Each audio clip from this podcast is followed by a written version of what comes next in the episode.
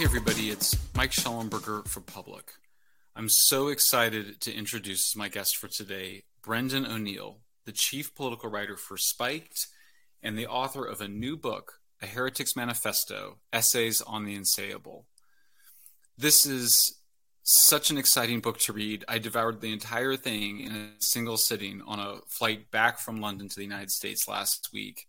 I found myself pumping my hand into the air, thrilled to have somebody that was articulating things I have felt, but am not articulate enough to say myself, and really pushing back against a whole set of things that we might call the new woke religion from transgenderism to climate change to COVID.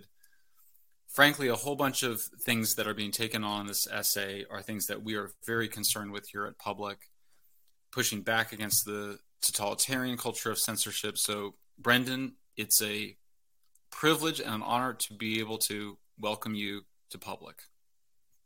Oh, thank you so much, Michael. That that means a lot coming from you, and and that's exactly the reaction I wanted from people, just to feel like that they weren't alone in some of the concerns they were having about the era we live in. So if people feel that when they read the book, I'm very happy. This, by the way, this is a book with ten different essays in it. I think people should understand that this is this book really works as a book. It's not just a collection of essays. There's ten chapters. They, on the one hand, they stand alone and I think you can read them separately in different sittings. On the other hand, they really work as a single denunciation of what we might call woke totalitarianism and the subsequent censorship that it brings with it, both informal, legal self censorship, but also this, this new censorship that we're seeing coming from powerful institutions, from the news media, from the social media. So there's a bunch of big themes and arguments running your book. Tell us a little bit about why you wrote it, and then tell us a little bit about the essays inside of it. Yeah, so that was one of my concerns when I was writing it, that it would just feel like a collection of essays. And I, I, I wanted to make them good essays, but I was worried they might feel a bit disjointed, you know, uh, just various thoughts from my minds. But I'm pretty pleased that in the end they hang together quite well, actually, and they all touch on the theme of heresy and what I refer to as the war on heresy, the clampdown on different different ways of thinking, critical ways of thinking, any pushback against the woke ideology or the woke tyranny or whatever we're supposed to call it, there's a real reluctance to allow people to speak freely on some of these issues. So I wanted to draw together the various different themes that I think people are not free to speak about and not free to criticize. So the book is called A Heretic's Manifesto. The subheading is Essays on the Unsayable. It covers the transgender idea, it covers climate change, witch hunt, the, the, the, climate change witch hunts of the past and the climate change witch hunts of today. It covers the race issue and what I see as the rehabilitation of racial thinking through politically correct language. It covers uh, something I'm very concerned about, which is the war on homosexuality that comes now through the uh, ideology of transgenderism, too. And it covers the uh, value of democracy and the way in which I think that's also being un- undermined. So I bring together a lot of concerns I've had for some time and I just dig down into them a little bit more hi- historically to try and draw out the historical importance of these values and why it's bad that they're being under attack today in this in the woke era. So that was the aim of the book. I've had a really positive response from readers, so I'm pleased with how it's going and I hope it connects with people who are concerned about the drift of politics in the 21st century. I really want to make the point to listeners after they've heard this, and we're going to get more into the contents of your book, but there's we're going to get into the contents, but there's no substitute for reading what you've written here. It's really a master class in style. You know, last week I tweeted that Matt Taibbi was the greatest living American heir to George Orwell, and people criticized me and said, "Oh, you're you're being hyperbolic." I really wasn't. You'll note that my claim was very specific. I think he's the greatest living American heir to George Orwell I must say, you were on my mind when I said it because I think that this is the best thing I've read on the subject since reading Orwell. And you are, in my view, the greatest living English heir to George Orwell. You're such a stylist. This book is just a pleasure to read. I found myself infuriated, frightened, but also just absolutely captivated by the quality of your prose by the truth that shines out from every page. I know it's a huge amount of work to write in a way like this where you can absorb so much truth in such a short set of essays and so quickly. So I just want to say congratulations and urge everyone listening to this to go to Amazon and buy this book. You're not going to get an appreciation of this book by listening to us talk here. It's a Heretics Manifesto essays on the unsayable. Oh, thank you so much, Michael. And that is high praise, especially from you. You know how much I admire your writing and your work. But yeah, I think that the, the, the nicest thing you've said there is that I, I care about my reader. And, and I do. I want to. I'm always thinking, how can I draw, bring the reader with me, bring them, bring them along on this journey of ideas that I'm going through myself. And I think that's so important. If you're writing a book like this, you want to connect with the reader, you want to have a conversation with him or her, you want to make them laugh, make them smile, but also make them think. And that was one of the key things I set out to do when I was writing the book. So thank you for that. Well, great. Let's just get into it then. So let's start with the first chapter, which we ran yesterday at Public. But let's get into it. This is an incredible essay, and people that have read it will know that. Uh, you can certainly listen to what we're going to say here without reading the essay, but if you have read the essay, I think it'll mean all that much more to you. So this is the the first chapter in the book, her penis. This is an amazing just combination of words, and that's a a lot of what you write about. I'm curious if you're familiar with this. I think very viral Ricky Gervais sketch where he also puts these two words together. Was he on your mind when writing this?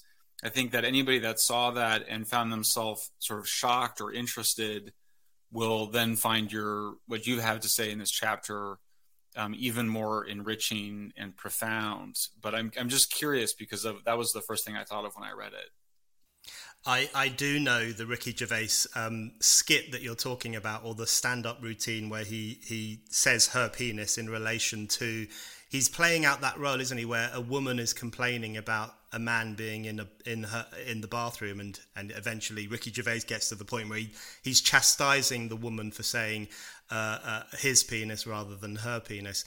Um, yes, I'm familiar with that, and but the the reason I wrote that chapter, it's funny because as soon as I thought to myself, I'm going to write a book with a collection of essays themed around heresy and freedom and the right to dissent against orthodoxy. I knew right away that the first chapter was going to be called Her Penis. I knew right away that the opening line of the book was going to be We need to talk about her penis, which is what the opening line is.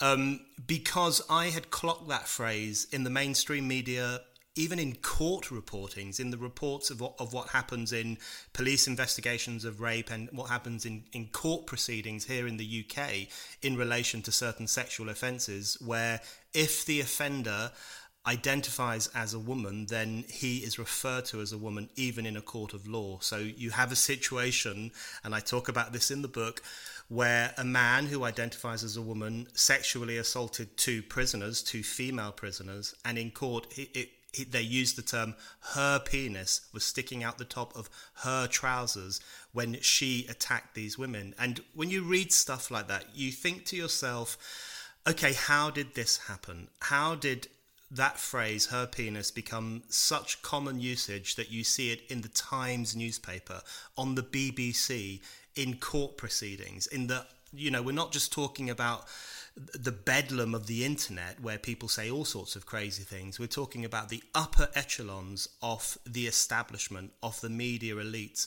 who are using this two word phrase, which to me is fraudulent. It's a lie. Her penis is, I think, a double speak phrase which is based in fantasy rather than reality. So I just started thinking, how did this phrase enter common usage?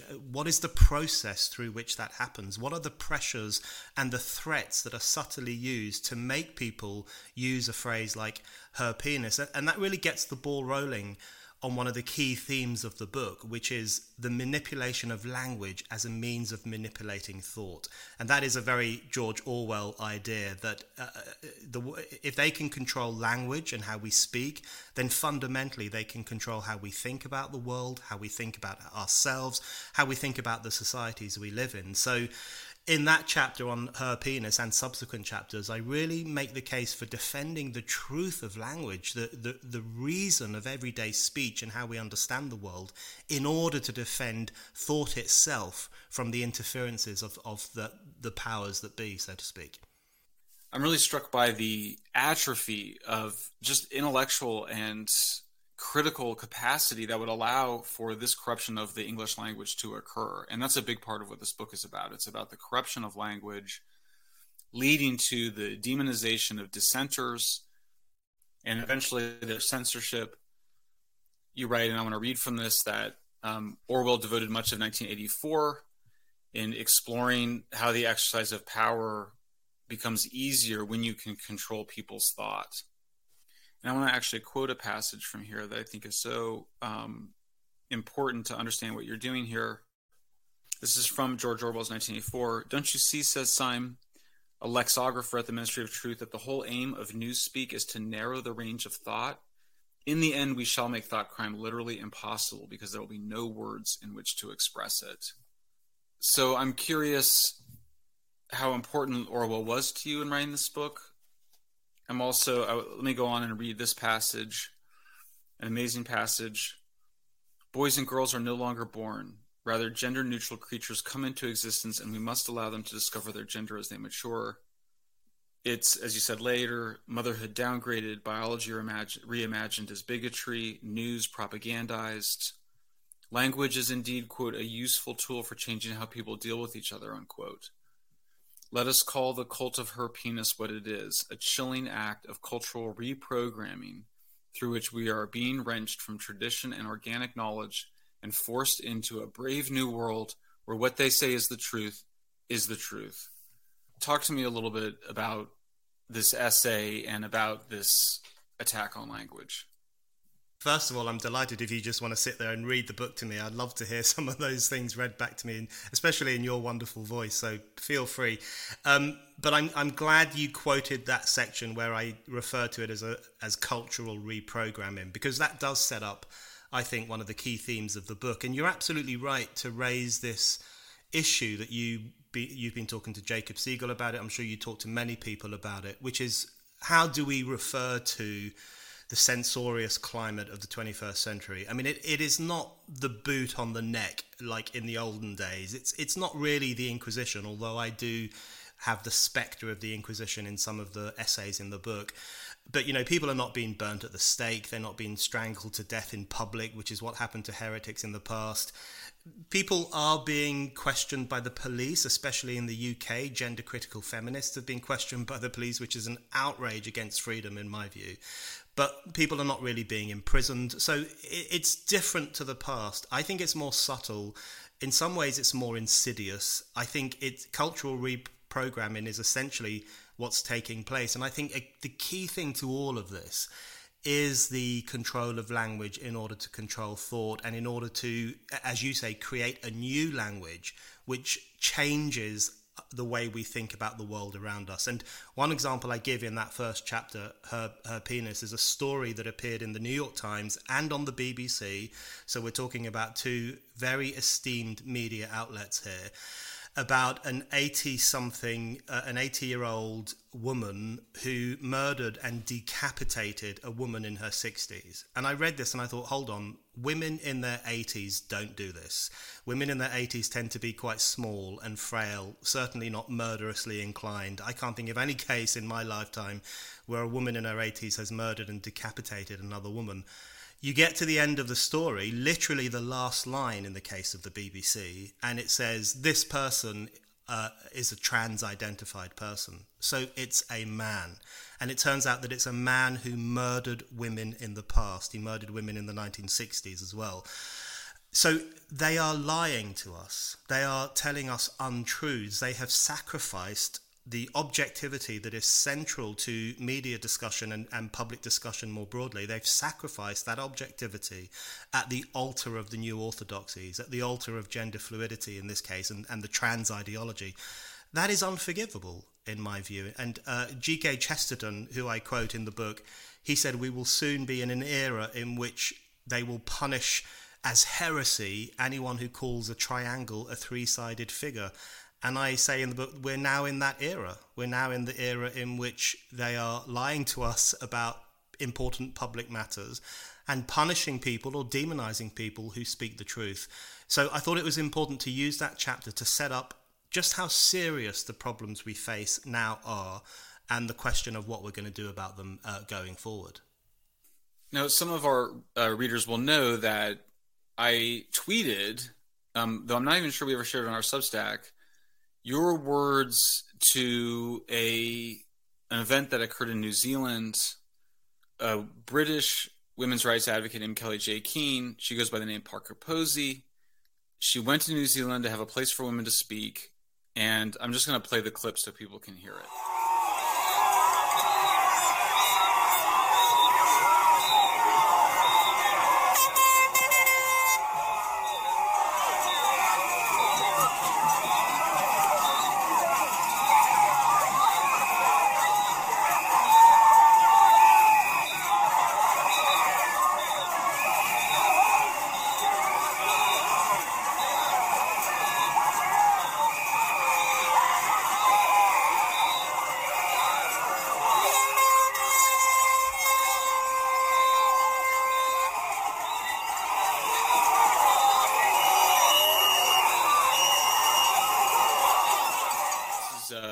Women's rights advocate named Kellie-Jay Keen who was assaulted by trans activists.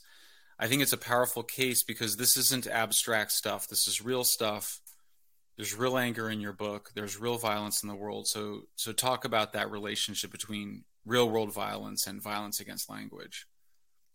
Yeah. Well, I I I do get angry sometimes when I'm writing because I'll, I'll get halfway through a chapter or get towards the end of a chapter and I'll think, God uh, uh, all these things I've outlined and described, which I've done as accurately and truthfully as I can, really should be making people angry. This really should be getting people concerned about where things are going. So I start to feel it the more that I write it. And I think each chapter in the book has that element to it where as I'm writing, I'm, I'm, I'm kind of riling myself up to think, you know, we have to do something about this. We have to fight back against this culture and defend the principles of freedom and freedom of thought, freedom of speech, and freedom of association. And that case of uh, Kellie-Jay Keen in New Zealand, the, the, the, piece that you quoted from on, on Twitter, which drew a huge uh, amount of eyes to my piece, uh, the piece I wrote was in the um, Spectator. And uh, I watched that footage from New Zealand and I thought to myself, firstly, I've met Kellie-Jay Keen many times. She's a very nice person. She's a quite a diminu- diminutive person. She's quite small. She's a mum. Um, she's a nice person. She's a lovely person. And when I saw her surrounded by this heaving mob of feral misogynists who were screaming abuse at her, throwing things at her, throwing water and tomato soup at her, um, throwing placards at her, uh, screaming expletives and threats in her face. Uh, also at that gathering earlier in the in the day, uh, an older woman had been punched in the face by one of the trans activists by a man. There was footage of men uh, tearing down metal gates in order to get to Posie Parker, and you think, what would they have done if they had got to her? I thought this is the end result of the culture that we're living under. This is where it gets to because if you tell people that words are violence, then you invite them to use violence in response to words. And that's a point people have made many times before. It's a point I make in my book too but we saw the truth of it in that in that Salem-like atmosphere that was swirling around Kellie-Jay Keen for her speech crime of saying that a man is not a woman. That's all she says, and for that she was monstered in the most extraordinary way. So that's a good example of where this can lead if we don't do something about it. And uh, I'm, we, I'm, sure we'll come on to it, but uh, uh another chapter in my book where I talk about the way in which the cu- culture of intolerance is crossing the line into violent pushback is in relation to Islamo censorship and the restriction of what people can say about Islam or Islamist practices. That, I think, is also generating a culture of intolerance that crosses the line into threats of violence or acts of violence against anyone who commits the blasphemy, the supposed blasphemy of criticizing Islam. So, you know, people say that freedom of speech has consequences. and they're kind of right. It does freedom of speech does have consequences. That's why we use it. We want to change people's minds. We want to change society. So we use our words and our speech to put forward different ideas. But censorship always, in every instance, censorship has far more dangerous and dire consequences than free speech ever could, because censorship aids and abets the brutality of intolerance and it it has an undercurrent of violence in it because the final uh, uh, logic to censorship is that if you continue saying the thing you're not supposed to say, we will attack you, we will hurt you, and that's what I that's what we saw with Kellie-Jay Keen. That we saw the end point of the culture of censorship, where people said to her, "If you keep saying this, we will kill you." And when you live in that kind of society, it's really time to take a step back and work out how we got here and work out how we can get out of this as well. Now let's move on to the second chapter on climate change, climate alarmism. It's a chapter on climate change, but it's called Witch Finding. Tell us what is the relationship between climate change and witches? Yeah, so uh, I was very keen that uh, one of the early chapters in the book would be on climate hysteria because I think I, I make the point in that chapter that there are few issues around which censorship is so intense or the culture of censorship. I mean, a whole, I, I, make the point that a whole grammar of censorship has been created around the issue of climate change and uh, huge uh, books and articles and uh, political policies are devoted to um, naming this uh, dissent, you know, climate change denial, to coming up wo- with ways for how to punish it, for, for ousting people from polite society if they question any aspect of the climate change thesis or the climate alarmist thesis. Um, my thinking on this has been influenced uh, precisely by writers like you and the work that people like you have done in terms of calling out the, the apocalyptic ideology that lies behind some of the contemporary environmentalist movement. And in, in that chapter, what I wanted to do was just draw a line between uh, the witch hunts in Europe of the 1500s and the 1600s and what's happening today with the demonization of climate change skepticism or, or alarmist skepticism. Because what's very interesting about the, the uh, witch hysteria in Europe in that period is that it was quite closely linked with concerns about climate change. And um, this was the era of the Little Ice Age when there were freezing winters. It got very, very cold indeed. There was crop failures all over the place. There was a period of time for about 180 years when the grain crop just wasn't taking hold in Northern Europe. And that caused huge distress and poverty and hunger amongst those communities. And one of their responses to that was to go looking for the witches who must be responsible for this dramatic change in the weather. So, if you look at that period, a lot of the witches who were dragged in, out into the public square and tied to the stake and set on fire, they were accused of causing contrary weather. They were accused of being behind crop failure.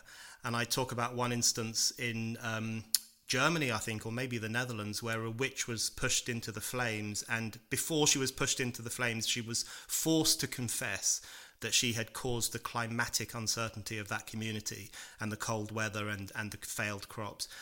So it's fascinating, and, and other historians have noted this. Um, there's a brilliant book by Philipp Blom about the Little Ice Age, which I highly recommend. It's just a fascinating historical book, but he talks a lot about the witch hysteria and he links it to the Little Ice Age and, and climatic uncertainty and, and climate change.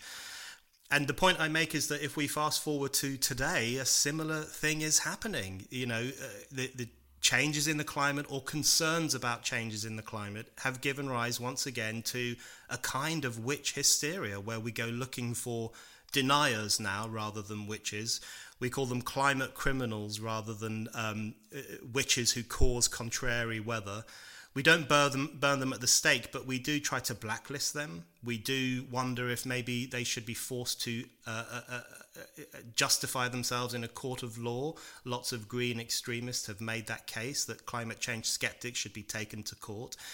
Um, there is a general climate of hysteria around climate change, which echoes very directly the witch hunts of the 15 and 1600s. So, uh, in that chapter, I wanted to remind people that the kind of moment we're living through, the kind of intolerance, the kind of um, bristling, burning contempt for anyone who thinks differently or has a different point of view or, or who challenges the consensus. It, that's not an original moment. We've been here as a species before, and that means there are things in the past that we can learn from. We can try to avoid the mistakes they made when they hunted people down simply for saying certain things or behaving in a certain way. So, in that chapter, I wanted to historicize our current moment a little bit and remind people that uh, hysteria has happened before and it's happening again today. And then the third chapter is on COVID as a metaphor. And I want to want you to talk us through this this third chapter as well, because then I think we may be able to find some connections between these issues. Yeah. So COVID as metaphor, as you say, that's the third chapter in the book. People might recognize that that is borrowing from Susan Sontag, who wrote a brilliant book in the 1970s called Illness as Metaphor, and she looked at the way in which throughout history plagues and diseases and uh, inf- uh, infections were often treated as moral phenomenon. They were often seen as judgments on mankind for the way that we behave. You know, they were seen as expressions of divine displeasure, God wagging his finger at us and telling us off, or uh, misbehavior in some way being reprimanded by Mother Nature.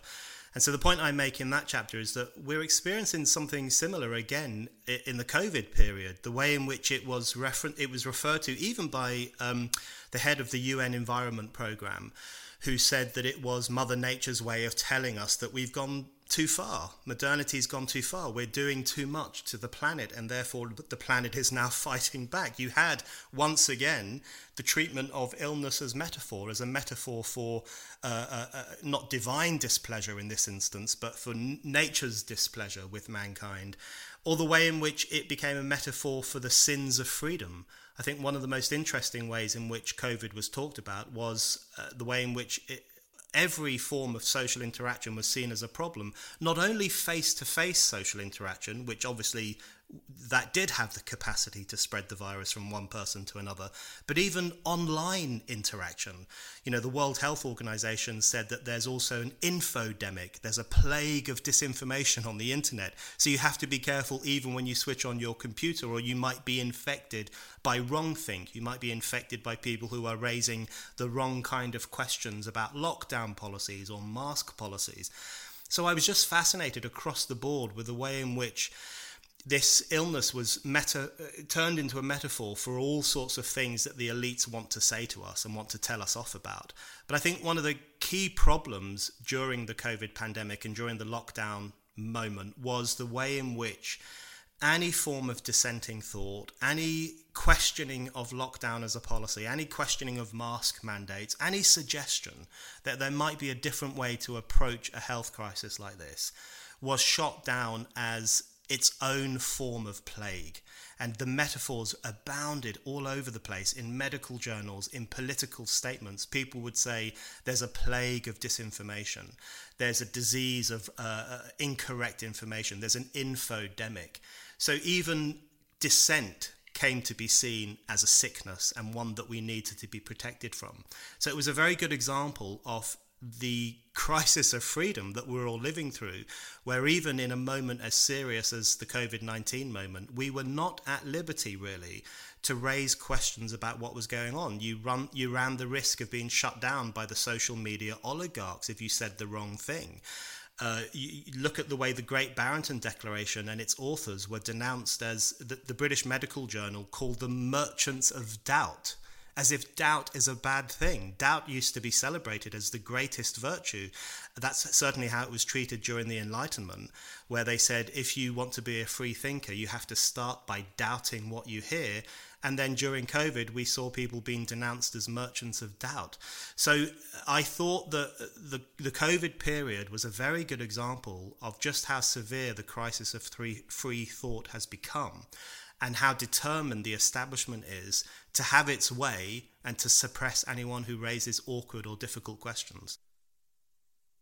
The one thing I want to ask about, and I'm not sure I was looking to see if it was here or not, is just, of course, the big exception to what you're describing was this huge demand from elites, public health leaders, politicians, Black Lives Matter activists, that you must violate the lockdowns by going into the streets and protesting an alleged increase in police brutality and police violence and racism.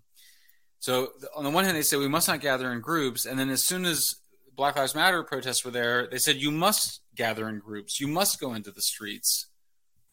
Yeah, I mean that was extraordinary. I thought, and uh, you know, some people made the mistake at that time. I th- I think of saying, well, at last we've broken we've broken through the authoritarianism. We, have recovered the right to protest, the right to gather in public. Uh, we can breathe a sigh of relief now. Someone had to wriggle us out of lockdown, and thank God the Black Lives Matter campaigners did it. I see it very differently. I think the fact that sections of the establishment essentially gave a green light to those protests, or certainly treated them with kid gloves in comparison to anyone who dared to protest against the lockdown policy itself, uh, as one example. That to me was another demonstration of their cultural tyranny and their their expectation that they should have the right to tell us when we're allowed to be in public and for what purpose. So what essentially happened there is that lots of the media elite, even sections of the political establishment itself, essentially either shrugged their shoulders over the BLM protests and the BLM gatherings or else or actively said, "Yes, go ahead. This issue is so important that it overrides the uh, lockdown." What was happening there is that they were making a cultural judgment. These people are morally virtuous, and therefore they are permitted to do things that the rest of you are not. You've reached the end of this episode of the free version of Public's podcast. To access the full version, become a paying subscriber at public.substack.com.